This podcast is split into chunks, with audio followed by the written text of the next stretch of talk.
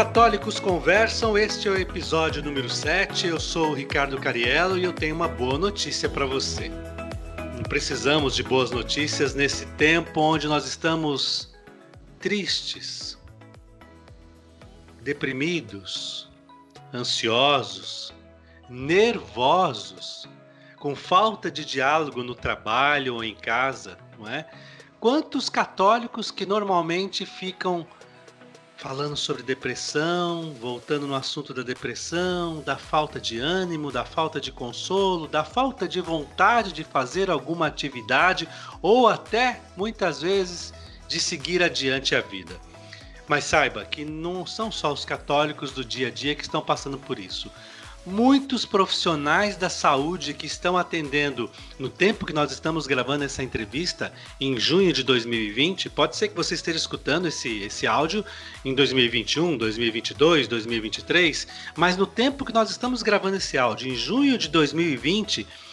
Saiba que muitos profissionais da saúde, por estarem atendendo pessoas com problemas da Covid, pacientes, colegas, conhecidos, estão com problemas psicológicos gigantescos. Não são todos, ainda bem, mas muitos estão com medo da doença, com medo de passar essa doença para algum familiar, com medo de atender aquela pessoa porque não sabe se vai conseguir dar conta daquele serviço. Vamos falar sobre isso hoje, vamos escutar sobre isso hoje. O atendimento que é feito lá em Belo Horizonte por um padre que eu vou apresentar para vocês aqui agora e um grupo de psicólogos que ajudam pessoas que estão passando por problemas psicológicos. Olha que interessante e que importante isso. E que agora, em tempos de Covid-19, estão mais preocupados ainda com os profissionais da saúde. Mas não esquecem de você que é católico, que está aí deprimido, que está ansioso, que está passando por problemas do dia a dia. Quero apresentar para vocês o padre Marcelo Silva.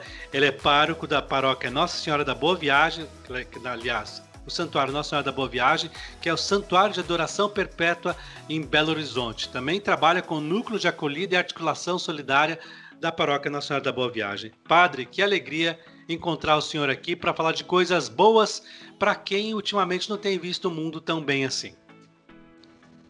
Sim, sim, Ricardo. O prazer também é meu é, em estar nesse espaço, nesse podcast é, católicos conversam, dirigindo aos católicos do presente e também do futuro, que hão de nos escutar, como você bem colocou, né? Esse, esse, essa entrevista, ela com certeza será, pela própria natureza de um podcast, ser é, escutado também é, no futuro, e que seja no futuro pós-pandemia, bem rápido, se Deus quiser. Se Deus quiser e assim nós queremos, né? Pode ser que quando você esteja escutando esse podcast já tenha sido encontrada uma vacina, nós já tenhamos remédio para o Covid-19, mas tudo serve como lição para nós, independente do tempo que nós estamos vivendo. Preste atenção nisso. Todo aprendizado, todo conteúdo que você recebe é bom para você aplicar para a sua vida que vai seguindo, porque nós não sabemos o dia de amanhã, isso pertence a Deus. Mas percebam, olha, vou voltar aqui para dizer para você que está nos escutando agora nesse podcast Católicos Conversam, que o Padre Marcelo vai falar para você sim sobre ajuda. Tem gente deprimida, tem gente triste, tem gente ansiosa que precisa de ajuda. E muitas vezes não sabe como procurar um psicólogo ou um psiquiatra, o que fazer. E tem gente que fala assim: ai, Ricardo, eu não tenho dinheiro para pagar um psicólogo, o que, que eu faço? Temos temos uma palavra para você sobre isso, viu? Fique atento aí, fique atenta, mas antes de a gente chegar nesse, nesse ponto, Padre Marcelo, o senhor, além de padre, o senhor também é psicólogo. Mas a sua história a gente precisa ressaltar aqui, porque eu não sei se foi antes do senhor ter a vocação para ser seminarista que o senhor decidiu se tornar psicólogo. É porque aconteceu um fato marcante na sua vida que eu gostaria que o senhor contasse para nós, para que o povo saiba do que aconteceu na vida do senhor. Sim, sim. Não, ser psicólogo foi uma possibilidade que veio é, já na minha experiência de formação no seminário da Congregação do Santíssimo Sacramento, congregação esta em que já faz 23 anos que eu estou, e foi exatamente buscando trabalhar as minhas feridas, enfim, as marcas da minha história, e que eu descobri na clínica que existe uma ciência chamada psicologia, e que nos ajuda pela via da palavra a nos curar de tudo aquilo que a gente carrega de sofrimento psicoemocional, social, pessoal, e, enfim, me tratando, descobri é, uma nova realidade da qual eu quis abraçar também na minha vocação humana. É, e o elemento que acontece na minha vida, que aconteceu é, como um divisor de águas, foi exatamente dos momentos até hoje mais difíceis que eu experimentei, né? Aliás, o mais difícil, que foi a morte do meu pai é, de um acidente. Ele foi cuidar de uma pessoa idosa e na BR-116 eu sou de Manhuaçu, zona da Mata de Minas, é, e se dirigindo de volta para casa, inclusive foi no período é, de junho, agora eu estou lembrando exatamente desse momento, dia 27 de junho, faz 17 anos da morte dele, essa semana, esses dias. E 27 ele... de junho de 2020, né? 27 de junho de 2020, né, Padre? Nós estamos gravando, para você ter uma ideia, nós estamos gravando em 24 de junho de 2020. Exato. Então, ele morreu em, em 2003, é, num acidente fatal de moto. E, é, ele, e era o período da colheita de café, e é exatamente esse o mesmo ambiente: inverno, muito trabalho na região de Manhuaçu, que vive basicamente da economia cafeeira. E ele, depois de um dia de trabalho na lavoura, foi cuidar de um tio-avô de 99 anos e aí, na volta, ele morria aos 57 num acidente de moto. É, e naquela experiência, então, que foi é, uma experiência muito marcante de sofrimento, onde, é, no primeiro momento, quando a gente tem perdas drásticas, não só a morte de alguém que amamos, é, o que a gente experimenta na psicologia a gente chama de estado de choque, né?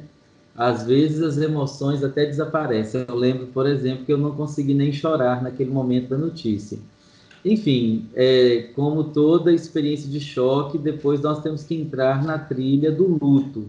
E o luto já é uma elaboração é, das nossas perdas.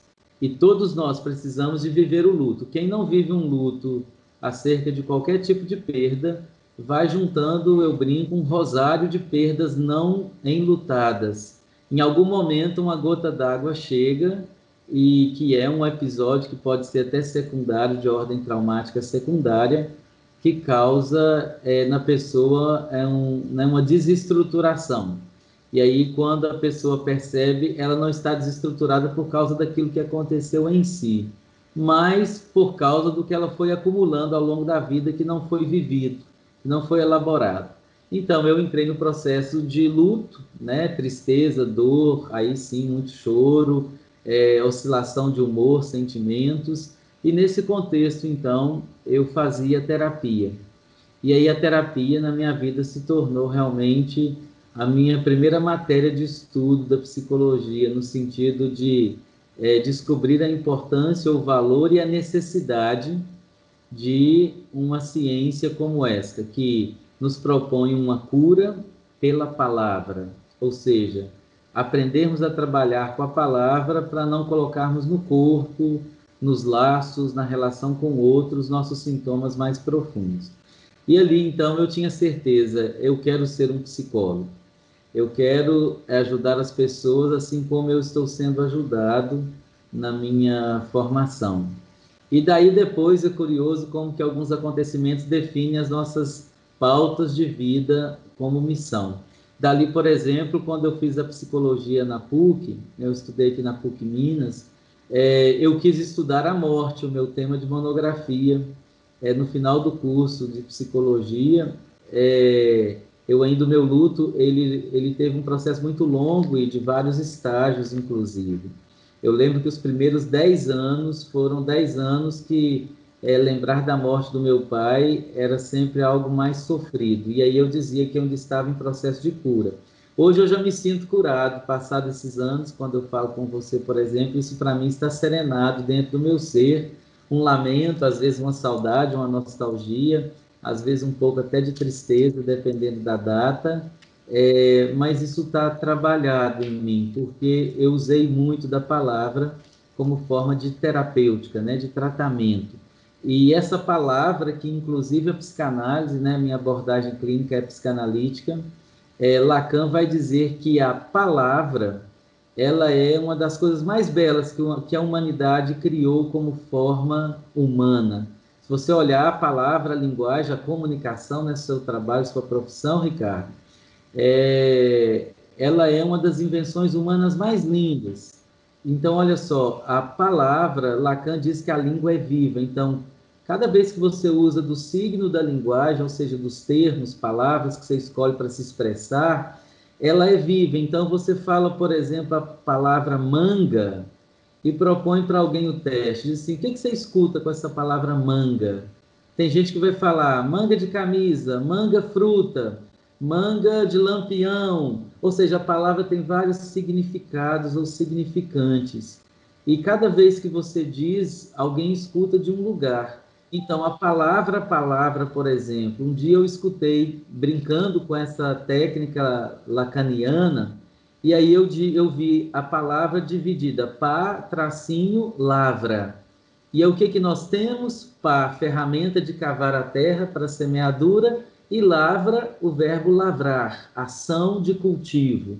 Olha que coisa linda, adquiri ali um novo significado para a palavra palavra. É, a palavra é uma ferramenta que cava no nosso psiquismo novas semeaduras. Então, a palavra é um instrumento de trabalho humano, da linguagem, das emoções, do psiquismo. E ali eu fui me desenvolvendo. Então, a morte, por exemplo, foi um tema que virou monografia por causa da minha experiência da morte. E ali eu fui trabalhar, que depois me levou, inclusive, para o mestrado com esse projeto, onde eu, eu fui estudar outras coisas. Enfim, fechando esse parênteses, aí dessa experiência de sofrimento, dessa grande ferida social familiar, é, eu descobri que eu não decidi aquele evento sobre mim e a minha família, mas eu definia onde eu podia colocá-lo. Ou seja, você não define um monte de coisas na sua vida, querido ouvinte que nos acompanha nesse podcast, mas você define, saiba disso, onde você o coloca na vida. Isso nos mostra que nós somos sujeitos, né? Como a psicanálise insiste nessa verdade absoluta. O ser humano é sujeito, mesmo nas situações mais adversas e que ele pode dizer que não é. Ele é. Nesse caso, a experiência da morte, eu não fui sujeito da ação morte, mas eu sou sujeito quando eu escolho onde eu coloco essa experiência na minha vida. O que, é que eu faço com ela? Qual o destino que eu dou a essa experiência superior a mim? Então, de alguma forma, o tempo inteiro o ser humano pode, deve, e que bom que é assim, que nós temos essa capacidade da nossa estrutura psíquica de definir qual o lugar que nós destinamos às experiências mais sofridas das nossas vidas. Tem gente que coloca no lugar é, é, da vítima, tem gente que coloca no lugar, por exemplo, dá uma destinação de vítima para uma grande perda, tem gente que dá uma destinação é, de briga com Deus, consigo mesmo, né, e fica inimigo de Deus, ou então agora não acredito mais em Deus, ou Deus para mim é um problema. Tem gente que coloca no lugar da negação, e saiba nessa pandemia, né, podcast está sendo gravado em um momento histórico da humanidade, junho de 2020, o ano depois de dez décadas que uma nova pandemia fere a humanidade universalmente, tem gente que coloca na negação. O que tem de gente negando a pandemia hoje, vivendo como se ela não existisse, é uma coisa assustadora. Ou seja, a negação também mata. Mata o indivíduo, o psiquismo, mata o outro. E a pandemia está aí para nos lembrar o tempo inteiro que ações podem salvar vidas ou colocá-las diante do contágio direto. Bem, então, diante dessa experiência, é, nós definimos o que fazemos. Quando eu descobri isso na clínica da psicanálise, eu disse para mim mesmo: é, eu quero dar uma destinação de tratamento, de construção humana, de aprendizado, de superação e de ajuda ao próximo. Aí nascia a psicologia como uma escolha também de formação e de profissão. Junto ao seminário ainda, padre? Você já era, estava quase Eu formando? estava terminando. Eu estava terminando. Eu já era irmão, né? No final da teologia, eu já sabia então é, dessa experiência. Eu já tinha começado a terapia na minha vida, mas ela atinge um novo sentido com a morte do meu pai. E ali eu me planejo para começar é, uns dois, três anos depois, a, a, formação de estudo mesmo da psicologia. Padre, é, eu não quero que o senhor me entenda mal, mas assim, como são interessantes os caminhos de Deus. Como Deus às vezes, às vezes prepara a gente, mesmo na dor que foi grande na perda do seu pai, uma dor que eu, tamanho, que eu imagino o tamanho dela para o senhor, para sua família, mas mesmo diante de uma dor, Deus prepara o caminho que a gente vai seguir. Eu acho isso muito interessante. Sim, sim, porque é, nós não podemos professar uma fé em um Deus que manipula a humanidade como um joguete, né, um boneco, um fantoche, como infelizmente alguns concebem a, a fé católica assim ou de outra religião. Então, Deus não causou a pandemia, Deus não causou o acidente do meu pai mas um Deus solidário que está presente em todos os momentos da nossa vida, um Deus que faz aliança conosco, é igual o casamento matrimonial mesmo, né? ele está conosco na alegria, na tristeza, na saúde, na doença. Então, um Deus solidário que está conosco nessa pandemia, junto dos que sofrem, junto dos que estão lutando para salvar vidas, junto dos cientistas que estão estudando para descobrir a prevenção contra o vírus então, um Deus que é, trabalha a partir do pior que experimentamos e nos prepara com isso tempos de novas semeaduras. Então, um Deus que, na sua infinita criatividade, não perde nada. É, eu até brincaria um pouco com o pensamento de Lavoisier: nada se perde, tudo se, nada se cria, tudo se transforma. E eu diria, um Deus também que traz essa ideia criacional. Deus não perde nada no horizonte da humanidade. Tudo é motivo para que o ser humano se eleve, se reconstrua, se torne um ser melhor, as alegrias ou os sofrimentos. E aí, nesse sentido, sim, é um Deus que nos prepara não só com os projetos sonhados, mas também com os traumas que na vida afora nós nos causamos ou que forças maiores ao nosso redor, erros alheios, nos causam também. Padre, o senhor falou da que tem muita gente negando a Covid-19, Vou voltar a repetir, hein, gente? Você que está escutando esse podcast. Pode ser que quando você esteja escutando, tudo já esteja bem, melhor, muito mais tranquilo, mas tudo fica na história. E esse podcast também fica para a história, para você saber um pouco do que foi o acontecido em 2020. Eu estou falando isso, padre, porque é, muita gente, senhor disse que está negando, que continua dizendo que não existe a Covid-19, andando pela, pelas ruas do Brasil como se nada estivesse acontecendo, né? É, o senhor não negou a Covid-19? Não. Seria um princípio de contradição muito grande, sintomático, social, um padre, um psicólogo negar né, a Covid, ou seja, viver como se ela fosse uma criação de conspiração política, econômica de algum país, como alguns acreditam, e negando que isso é real, ou então outros que são invenção humana e que não existe. Não, é, desde o início eu sempre acreditei que de fato essa pandemia, é, infelizmente, estava existindo, era uma verdade, e que em três meses, você que nos ouve no futuro, é bacana isso, né? Nós estamos gravando aqui uma entrevista para o presente, mas que alcança o futuro. Então, a você que nos ouve no futuro, que há de vir pós-pandemia, saiba que esse ano é um dos anos mais difíceis da humanidade presente, das últimas décadas pelo menos, pois uma pandemia, né, vale a pena estudar o que significa uma pandemia, é, ela altera e muito a vida humana em todos os sentidos. E um deles é o isolamento social como forma quase que única no primeiro momento de é, combater o vírus que não tem cura. Então, nós estamos nesse momento isolados há mais de três meses em nossas casas, os que podem, outros com trabalho, exposição mínima social, mas não tem casamento, não tem festa, não tem viagens de férias, né? ou seja, o momento agora de reclusão social como forma de combater ou de não contágio do vírus. Eu estou falando sobre isso, sobre a negação, padre, porque o senhor pegou a Covid-19 e nem sabia disso, né?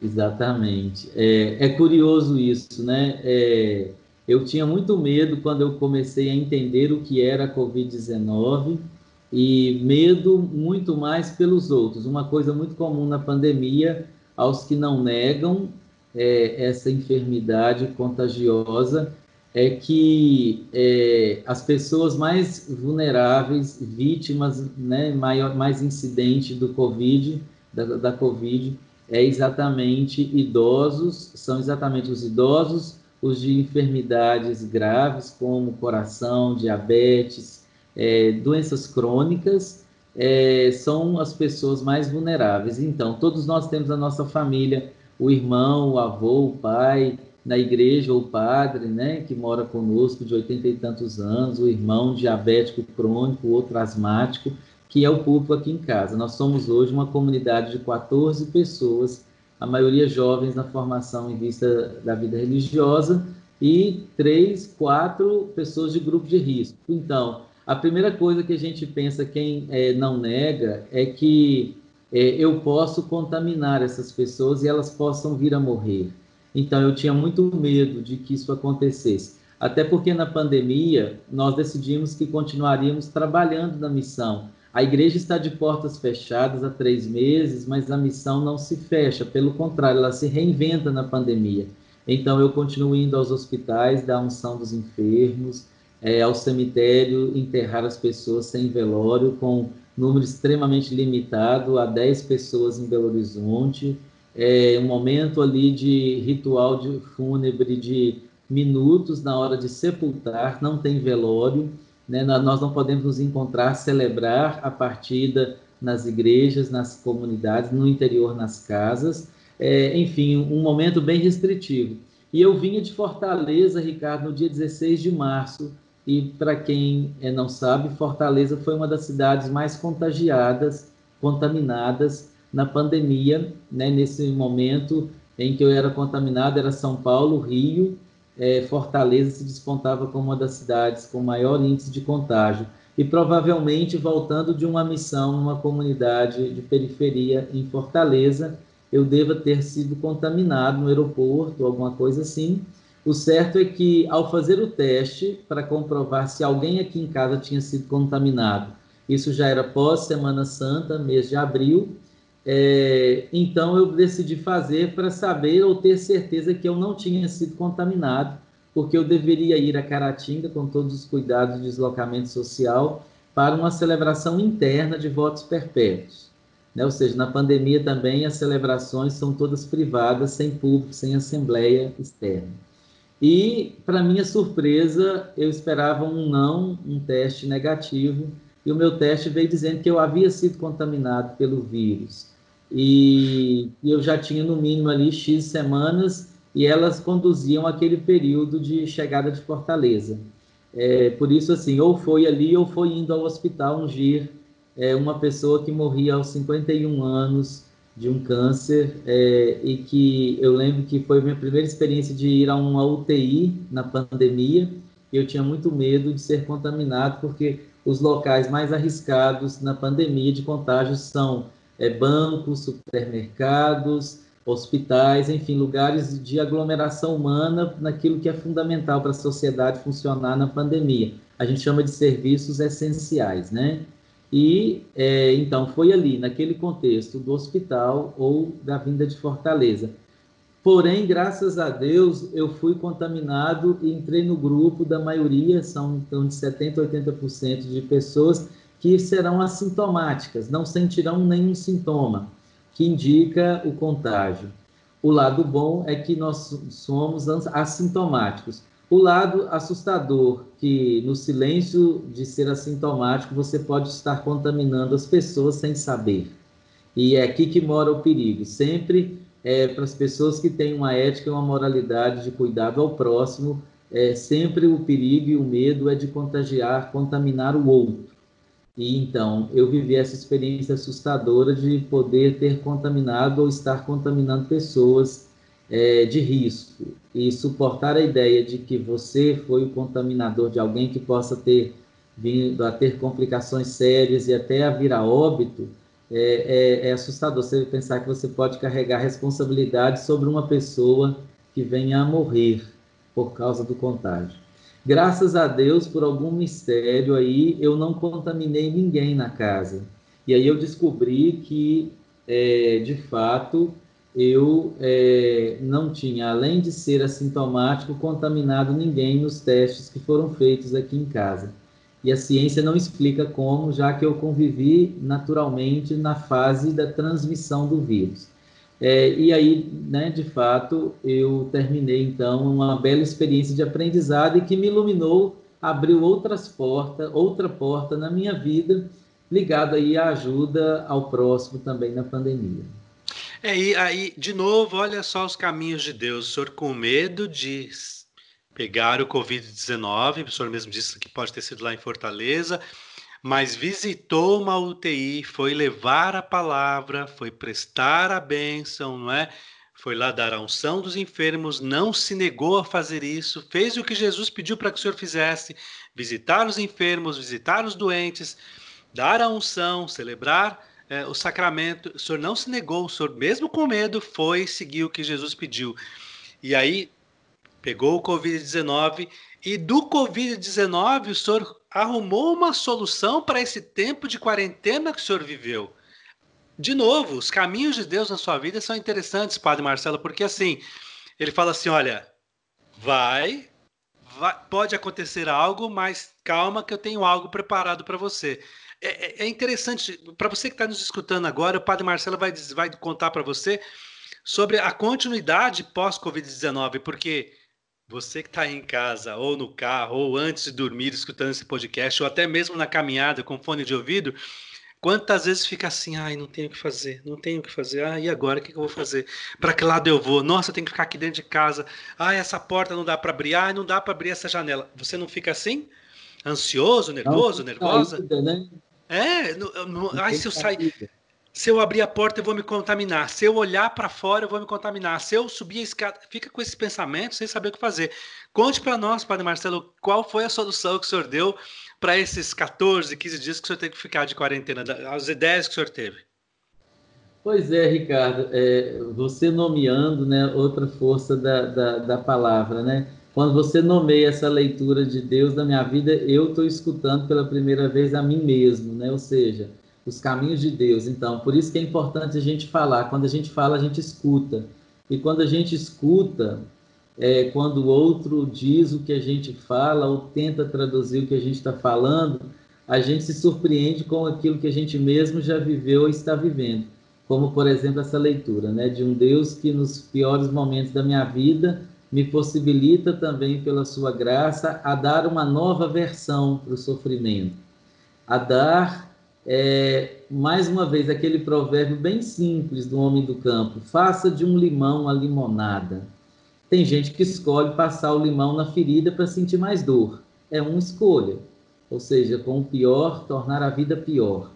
E outros escolhem com o pior se tornarem melhores. Pois eu não estou dizendo que eu sou melhor, mas do ponto de vista da consciência e do meu modo de ser na vida, eu acho que a gente sempre tem que tirar o lado melhor das coisas. Eu acredito muito nessa força redentora, a gente chama na psicologia de resiliência. Resiliência é a capacidade de transformar um sofrimento em causa de crescimento e de fazer o bem a você, ao próximo, às pessoas mais próximas. É, talvez você falando dessa, dessa teografia de Deus na minha vida, né, ou seja, essa escrita de Deus na minha vida, eu então digo assim, eu, eu digo assim a mim mesmo, é, eu acredito que escolher a vida é uma possibilidade até mesmo nos momentos mais mortíferos das nossas existências, seja da morte física, da morte psíquica, social, econômica, de saúde, qualquer coisa que represente a palavra morte, perda. Então, escolher é, dar uma destinação de vida, para mim é uma posição de vida. Então, eu sempre, diante de uma dificuldade, tento me perguntar e pensar: o que, que eu vou fazer com isso? Já que eu não quero ficar no lugar de esfregar o limão na ferida, eu quero fazer, aprender novas receitas de limonada, vamos dizer assim. E aí, então, na minha experiência do Covid, como eu era sintomático, então eu nem tive isolamento social, porque quando eu descobri nesse tipo de teste, o IgG IgM, eu já não tinha mais contágio, eu não tinha mais o vírus, eu não transmitia mais. Então, é, Deus foi tão bom que eu nem vivi o tempo do isolamento, como poderia ser. Diante de um sintoma de alguém, a gente faz o teste e aí descobre que tem e fica isolado ali em média 15 dias. Nós tínhamos dois formandos isolados já há oito dias e por causa desse isolamento sintomático que os médicos pediram deles, essa restrição absoluta de ficar no quarto 15 dias sendo alimentados na porta, deixando alimento, esterilizando né, os utensílios da comida, deixando aquilo tudo no sistema de guerra mesmo, porque numa pandemia a gente tem que ter um sistema assim de ataque mesmo, rigoroso, estratégias são montadas para que o vírus não contamine as pessoas. É, então eu não tinha nada disso, mas eu fiquei 24 horas sim isolado no sentido da palavra silenciada, porque o meu teste chegou 24 horas antes dos outros dois jovens. E quando chegou, a médica me disse: Padre Marcelo, você foi contaminado. A notícia boa, você não tem o perigo de contágio porque você já está curado e você é imune, ou seja, você agora tem o que eles chamam de passaporte, né? Você não tem o perigo de ser contaminado. É, hoje, inclusive, essa tese também ela é questionada, né? Porque há casos de pessoas que foram novamente contaminados no sentido de pegar o vírus, mesmo assintomáticos, e poderem transmitir. Então, é, 24 horas eu fiquei com essa notícia. Eu fui contaminado, embora eu não represente risco mais. Tem dois jovens aqui que devem ter sido contaminados por mim. Então a médica disse: Padre, o complicado é que você deve ter transmitido o vírus para as outras pessoas. E esse vírus está circulando na sua casa. E nós temos que blindar, porque aí tem pessoas com, com sérias. É, é, é, ameaças aí contra a vida deles pelas doenças de comorbidade. Então, nós temos que cercar esse vírus porque ele pode ir para outras pessoas. Então, aquilo que eu mais temia, que era contaminar pessoas, eu estava por 24 horas convicto de que eu tinha contaminado. Dois jovens, um sofria muito, tinha sido até é, atendido no hospital com falta de ar, né, com dor no peito, com febre, então, eram sintomas mais nítidos do Covid e era assustador conviver com isso. 24 horas eu me senti realmente numa agonia profunda, assim. Meu sofrimento era lidar com a ideia de que eu tinha contaminado os outros. E ali, então, eu pensei, meu Deus do céu, é, aí tá, veio, né, 24 horas depois, vieram as confirmações negativas, graças a Deus. Eles não tinham sido contaminados pelo Covid eram outros tipos de vírus de gripe que tinham sintomas semelhantes, como muitas, mas não era Covid. E aí eu pensei, aí eu comecei a escutar, puxa vida, é, esses médicos são os verdadeiros profetas da vida nesse momento. Quanta doação de vida eles estão colocando seus corpos no fronte da guerra para nos salvar. Nós não podemos só ficar numa cultura de isolamento social, a gente tem que criar formas de fazer o bem.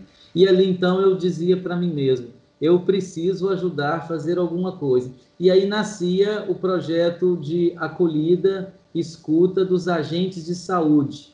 Então, é, eu juntei um grupinho de psicólogos do, do, nosso projeto macro de atendimento psicológico social aqui da Boa Viagem, que você citou lá no início, e é, pensamos, o sistema já tinha sido todo suspenso, não havia atendimento presencial nesse período mais, como até hoje, Porém, eu pensava, podemos atender remotamente, como hoje muitos já atendem. A minha análise naquela época já tinha sido transferida para atendimento remoto. E aí eu pensava, funciona, produz um efeito terapêutico, vamos começar? E aí 12 psicólogos toparam começar o projeto. Acolhida psicológica a agentes de saúde, ou seja, médicos, enfermeiros, técnicos, quem trabalha nas frentes de tratamento de saúde no Covid porque quem cuida também precisa ser cuidado, né? E então, dessa ideia que eu pensei, como que alguém que se propõe cuidar do outro, da sua enfermidade, é, pode ficar sem se cuidar emocionalmente, psiquicamente? E aí nascia o projeto de acolhida e escuta, Boa Viagem na Escuta, que eu tenho chamado, que é o atendimento psicológico para os agentes de saúde. Hoje nós já somos 22 voluntários atendendo pessoas no Brasil inteiro. Eu mesmo, depois dessa entrevista, vou atender é, um primeiro paciente de São Paulo, que vai é, começar, é um funcionário de radiologia de um hospital que vai começar o atendimento. Mas nós temos gente na região da Amazônia, Ceará, no sul do Brasil, interior de Minas, São Paulo, Rio, porque uma das graças nesse período da pandemia é que a era virtual está mais a serviço da vida.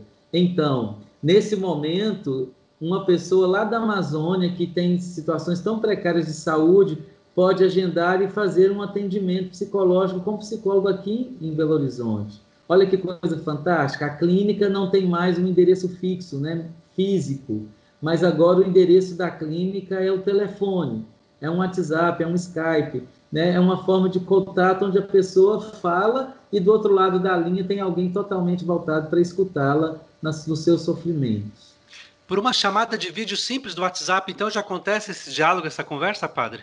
Exatamente. É, há um contato primeiro né, no telefone de WhatsApp, que a pessoa se apresenta, diz da necessidade dela, há um agendamento, um encaminhamento para um dos psicólogos, ele entra em contato, agenda com a pessoa e ali começa o atendimento. Então, pode ser via imagem, inclusive, que é o ideal para ter uma transferência inicial, como nós dois estamos aqui gravando o podcast é, com Skype né, e vídeo. É, porém, é, ali também, depois, com o tempo, pode ser no WhatsApp, só com áudio mesmo. Padre, quanta gente agora que é médico, enfermeiro, enfermeira, ou médica, ou um, um, uma pessoa que trabalha com a limpeza dentro do hospital, porque a gente tem que valorizar o serviço desses nossos dessas nossas pessoas que trabalham na faxina do hospital, que vão lá, estão expostos tanto quanto o médico, tanto quanto o enfermeiro, quantos porteiros de hospitais estão aí recebendo esse atendimento psicológico, porque muitos, eu tenho conversado com alguns, padre, e de hospitais que estão trabalhando com a Covid-19, e eles falam que tem medo de sair do hospital e pisar na calçada, ir para o ponto de ônibus, que alguns pegam ônibus, entrar no carro, ir para casa. Tem médicos e enfermeiros, você deve saber disso melhor do que eu, médicos e enfermeiros que estão indo para outras casas onde estão morando sozinhos nesse Sim. tempo. E aí a cabeça fica, fica, fica, Sim. fica pensando, e agora? E agora? Que bom esse trabalho que então o Núcleo de Acolhida e Articulação Solidária da Paróquia Nacional da Boa Viagem está fazendo de melhorar a cabeça dessas pessoas que estão nos hospitais e que precisam. Então, se você está escutando esse podcast, Católicos Conversam, conhece um médico, conhece uma enfermeira, conhece um profissional da saúde, alguém que está trabalhando no hospital e precisa de atendimento psicológico, olha, avise sobre esse podcast, passe para ele via celular, não é? Busque maiores informações. Pelo Spotify você consegue nos escutar, pelo Deezer você também consegue nos escutar, pelo se você tem celular Android, pelo Google Podcasts, Google Podcasts, você também consegue nos escutar. O iPhone já tem um aplicativo direto do Apple Podcasts que você já consegue escutar diretamente, né? Ou então coloca lá no campo de busca do seu celular, no, no, no ali no, no, Google mesmo, podcast Católicos Conversam. Ele vai abrir as telas para você e você vai entrando nos links. E aí, padre, eu fico me perguntando também uma outra pergunta que eu tenho que fazer, que as pessoas que estão escutando agora esse podcast estão fazendo também. Mas e o custo disso? Porque tem gente que não consegue pagar. Como é que fica isso, padre? Sim, é, como a finalidade é social, né? É, então, a proposta de atendimento dos agentes de saúde é uma proposta de um número limitado a 10 sessões e é gratuito. E o trabalho é, de ajuda, então, a pessoa em geral, como é uma clínica social, que existe, então, uma pequena colaboração para manutenção do projeto, é, as contas água, luz, telefone, internet, essas coisas assim, é uma contribuição mínima, e entre 5 a 10 reais é, que o paciente pode contribuir. Em caso absoluto de pobreza material, é isso tudo é conversado com a equipe, porque a finalidade do projeto é oferecer o serviço, né, e não gerar é, uma economia em função desse atendimento. Mas é justo. Pense você agora que está nos escutando, cinco reais 10 reais para eles poderem pagar a internet que eles estão utilizando a favor da sua vida, a luz que eles estão usando a favor da sua vida. E isso também gera valor de alegria, valor de agradecimento, valor de contribuição no sentido assim de falar assim, eu estou sendo ajudado, vou ajudar de alguma forma também, é uma troca, a vida é uma troca alguém te dá algo, você devolve a outra coisa para a pessoa. E como o padre Marcelo também falou, ah, mas Ricardo, eu estou totalmente desempregado, esses cinco reais vão fazer falta para mim. Não tem problema. Ele, o padre já falou, a clínica conversa com você e você consegue ser atendido também se você não tem possibilidade de pagamento. E a gente já abriu um, leque aqui, padre, que as pessoas estão falando assim, mas eu não sou profissional da saúde, não. Eu quero saber a parte que me cabe. Eu sou uma pessoa do dia a dia comum que passo pelas minhas angústias. Sou católico, estou é, vivendo essa, essa, essa vida difícil. Tenho direito ao atendimento? Posso procurar esse atendimento também em Belo Horizonte? Como é que faz isso, padre? Sim, sim. O projeto nasce é, de uma acolhida é, solidária antes da pandemia. Esse projeto de acolhida solidária, é, ele existe não só em função da psicologia. O projeto que cresceu mais dentro do núcleo de voluntariado Boa Viagem é a psicologia. Nós temos hoje mais de 30 psicólogos voluntários no projeto. Então, o atendimento ao público carente, né, aqui.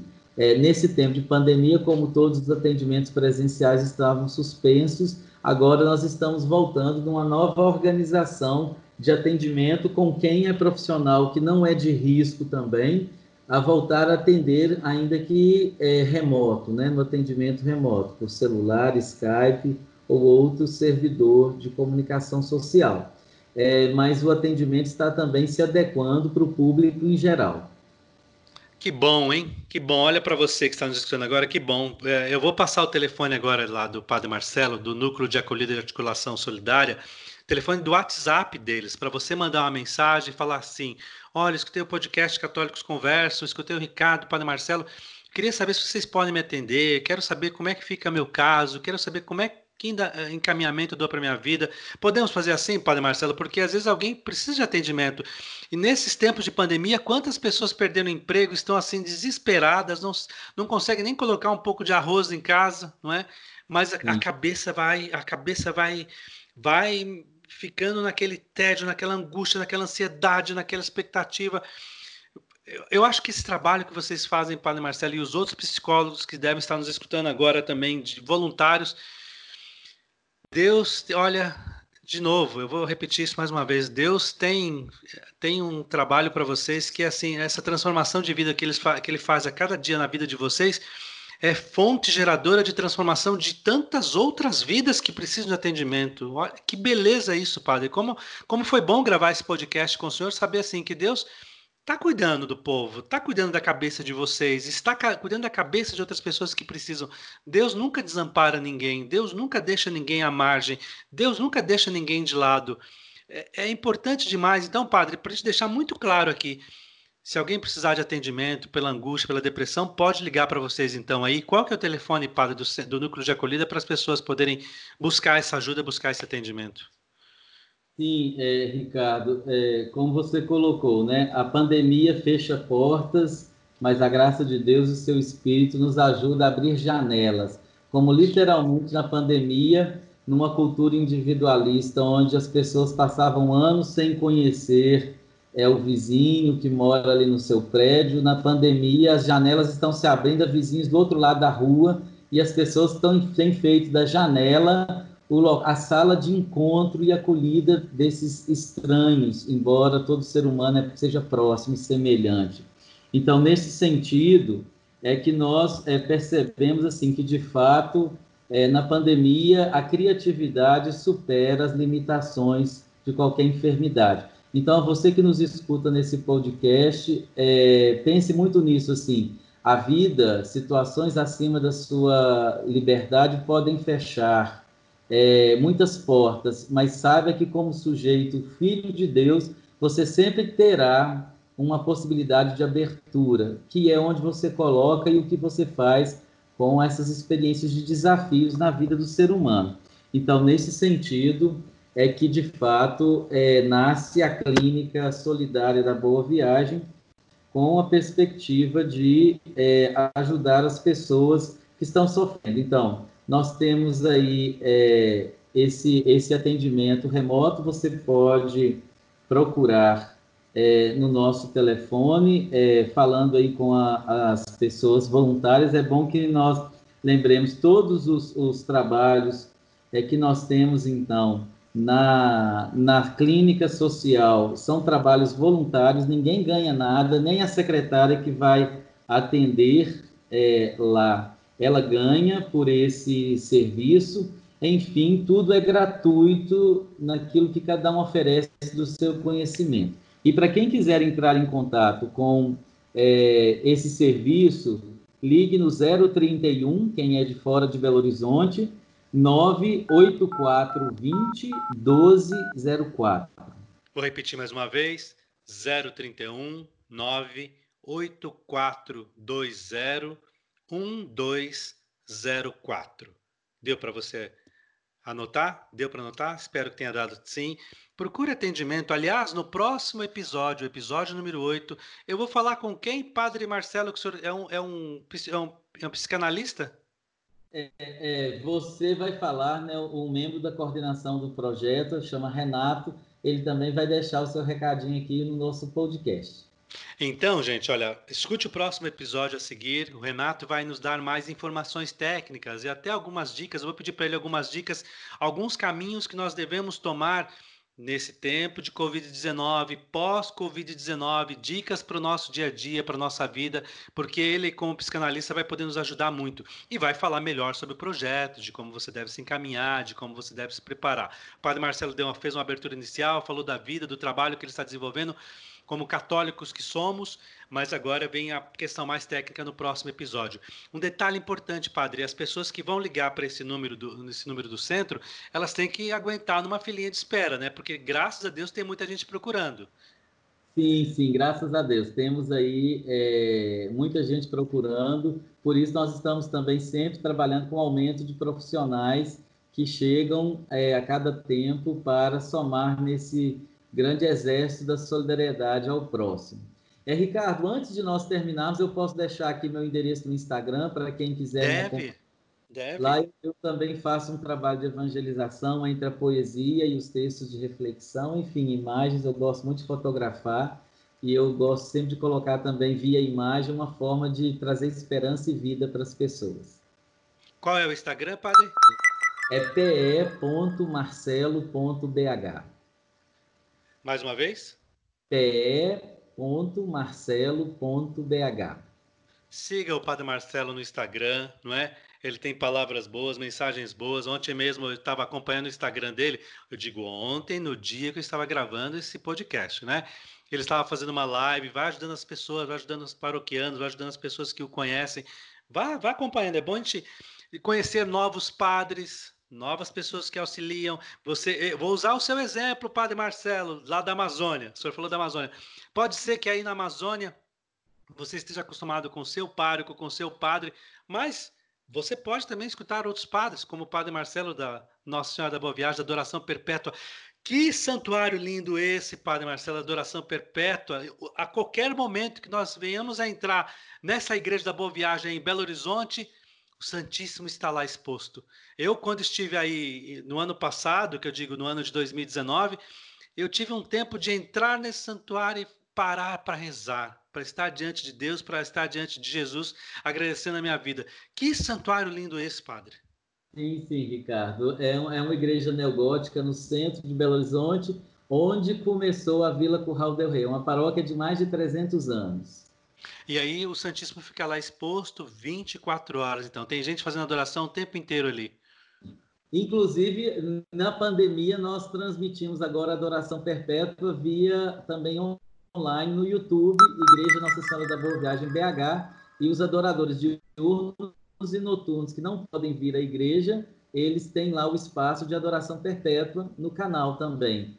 É, a evangelização criando novas formas de chegar às pessoas. E aí essa igreja onde começou em 1936, no dia 31 de outubro, às 22 horas, a exposição do Santíssimo Sacramento continua a adoração perpétua há mais de 80 anos. Repete o canal para mim, pra gente, porque tem muita gente que quer fazer adoração ao Santíssimo e está longe, né? Está distante, não consegue, né? a sua paróquia está fechada, tá. Ou então, mesmo quando a sua paróquia estiver aberta pós pandemia e você está ali à noite, quer fazer um momento de oração, está em casa, porque em muitas cidades do interior as paróquias fecham no horário normal, o padre vai descansar, mas você ali 10, 11 horas da noite, ou então no horário que, que, que seja bom para o santuário, você pode participar desse instante. Qual é, de novo, o canal do YouTube da paróquia, então, padre? Com certeza, com certeza. É, como um canal, então, de adoração perpétua, nós temos aí Igreja Nossa Senhora da Boa Viagem BH. Só digitar isso no, no, YouTube, no espaço de pesquisa, e você já cai direto na sala do Santíssimo Sacramento, na presença de Jesus. E quando for a Belo Horizonte, não esqueça de procurar. É bem no centro de Belo Horizonte, não é difícil, procure, vá fazer suas orações uhum. lá, né? E vai lá para dar um abraço no Padre Marcelo também, né, Padre? Com muita alegria, será um prazer vir celebrar conosco aqui, conhecer esse lugar onde Belo Horizonte começou quando ainda era a Vila Curral del Rei, no século XVIII. Padre, eu quero encerrando esse podcast, então, você não esqueça então, hein? Olha, o próximo episódio vai ser com um técnico, um psicanalista que vai dar, nos dar dicas e ajudas para nós que somos católicos e até para você que é evangélico, para você que é muçulmano, para você que é judeu, porque a gente sempre sabe que as pessoas às vezes escutam um assunto interessante, importante para todos. Busque ajuda também. Né? Ainda mais nós que somos católicos, somos solidários, praticamos o ecumenismo, praticamos o diálogo interreligioso, não é, padre? Com certeza. É, uma verdadeira religião ela tem que amar a todos, porque antes de qualquer nominação religiosa, somos todos na face da terra, irmãos entre irmãos. Então, você que é evangélico, procure lá o atendimento também. Não vai ser negado o atendimento para você, não. Com não. certeza vai ser muito bem acolhido. Sim, o atendimento ele não tem profissão de credo, religião nem nada. É, inclusive isso nem é perguntado no atendimento às pessoas. Que bom isso, padre. Então, olha, padre, eu vou encerrando esse nosso podcast aqui. Mais uma vez para você, vou deixar registrado o telefone no finalzinho do podcast, porque às vezes você quer mostrar para alguém, ah, deixa eu chegar lá no finalzinho que eles estão falando o um número de novo, ó, 031, para você buscar atendimento, para você que está deprimido, angustiado, ansioso, com problemas de falta de diálogo, não está vivendo um tédio na sua vida, procure a clínica, não é? Tem um valor solidário ali de 5 ou 10 reais, mas olha, 031 98420 1204. 031 98420 1204. Padre, eu vou fazer uma leitura aqui de uma passagem da carta de Santiago e em seguida eu queria que o senhor desse a bênção para nós, uma palavrinha e a bênção para nós para encerrar esse podcast. Pode ser? Com tranquilidade, vamos lá. Enquanto o senhor estava aí falando sobre, as, sobre, a, sobre toda a sua vida, seu trabalho, eu procurei aqui na Bíblia e achei que seria interessante e importante. É, na carta de São Tiago, no capítulo 5, tem aqui, olha, no versículo 13. Alguém de vocês está sofrendo? Reze. Está alegre? Cante. Alguém de vocês está doente?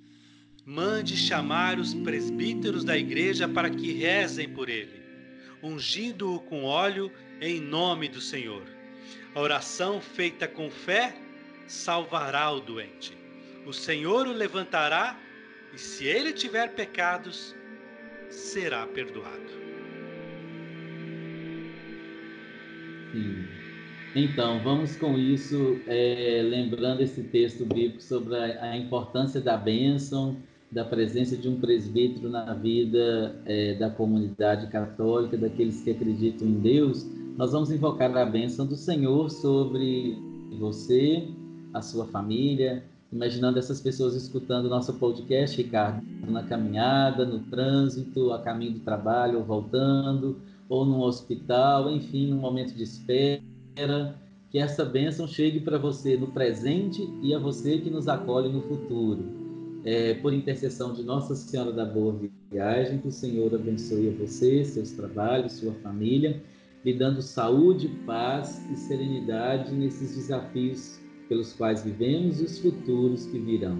Em nome do Pai, do Filho e do Espírito Santo. Amém. Amém, amém. Ei, padre, que podcast bom de gravar, gostoso, com ajuda, com informação. É, eu fico muito feliz. Muito obrigado, viu, padre? O senhor tem algo a dizer, algo que, que precisa ser complementado? Não, somente agradecer mesmo. É a primeira vez que eu participo de uma entrevista, de um podcast. Eu gostei muito dessa nova ferramenta. É, é muito interessante você falar para alguém que virá, né? você falar para alguém que vai nos escutar em 2022, em 2021. Quer dizer, é realmente a ferramenta do mundo virtual a serviço da vida real, seja presente ou futura. E isso é extraordinário. Assim. Eu, eu me encanto com as descobertas de vida que nós temos acesso aí para fazer o bem. Né? Parabéns, Ricardo, pela sua criatividade também nesse tempo da pandemia, você se reinventando como um comunicador a serviço da missão, da palavra, e o podcast que ainda não é tão conhecido e utilizado pela grande massa hoje, com certeza em questão de tempo será por essas novas adequações humanas no mundo da comunicação que está em constante transformação. Que Deus ilumine que aqueles que possam vir a escutar esse podcast receba ótimas energias, a nossa espiritualidade, a nossa fé, os nossos valores, aquilo que nós acreditamos que podemos colaborar com a vida humana em qualquer situação. E aí eu encerraria com o pensamento de, de José Tolentino citando Etty Ellison, uma judia que viveu no campo de concentração e que escreve algo lindo para aquela humanidade do tempo presente, né, na década de 40, período do, da Segunda Guerra Mundial, e que chega a nós hoje também, como esse podcast chegará amanhã a alguém.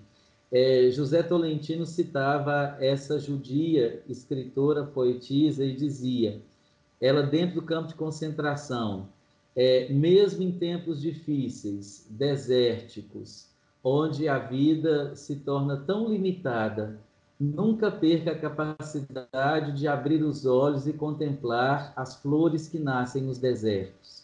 É, nós atravessamos um grande deserto na humanidade presente, mas nunca perca a capacidade de abrir os olhos enxergar as pequenas belezas da vida acontecendo mesmo em tempos tão desfavoráveis à saúde, à liberdade humana, ao convívio social.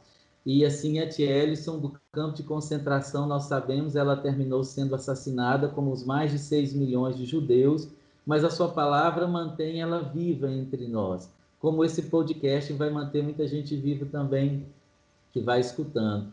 Então, que qualquer que seja o seu deserto, a sua noite escura, nunca perca a capacidade de contemplar as semeaduras de Deus chegando aos seus olhos, ao seu coração, nos piores momentos, inclusive. Deixo por porque, aqui, então, a palavra. Porque Deus sempre vai preparar um caminho melhor para a gente, Padre Marcelo. Deus sempre prepara um caminho melhor para a gente. Por mais dor que a gente tenha, por mais angústia que a gente passe, Deus prepara um caminho melhor para a gente no futuro. A gente precisa caminhar, seguir, não parar, não desanimar, seguir em frente, ir adiante, né? Buscar as coisas de Deus, assim como o Senhor fez na sua vida, para que a gente continue ainda trilhando a vida e melhorando ela cada dia que passa. Dores sempre nós vamos ter, não é? Mas alegrias também nós temos. Felicidade Sim. também nós temos, né? Sim. E perto de Deus isso, isso se potencializa. Padre, muito obrigado. Fique com Deus, né? Que Deus o ajude. Amém, que Deus... amém. Muito. Amém. E olha, fique atento, fique atento. O próximo episódio vai falar sobre as questões técnicas para você buscar ajuda, você que está deprimido, angustiado, sofrendo, ansioso. Próximo capítulo, agora, próximo episódio, é, são questões técnicas com o psicanalista lá de Belo Horizonte que vai nos ajudar ainda mais nesse assunto para sair da depressão, sair da angústia, sair da tristeza.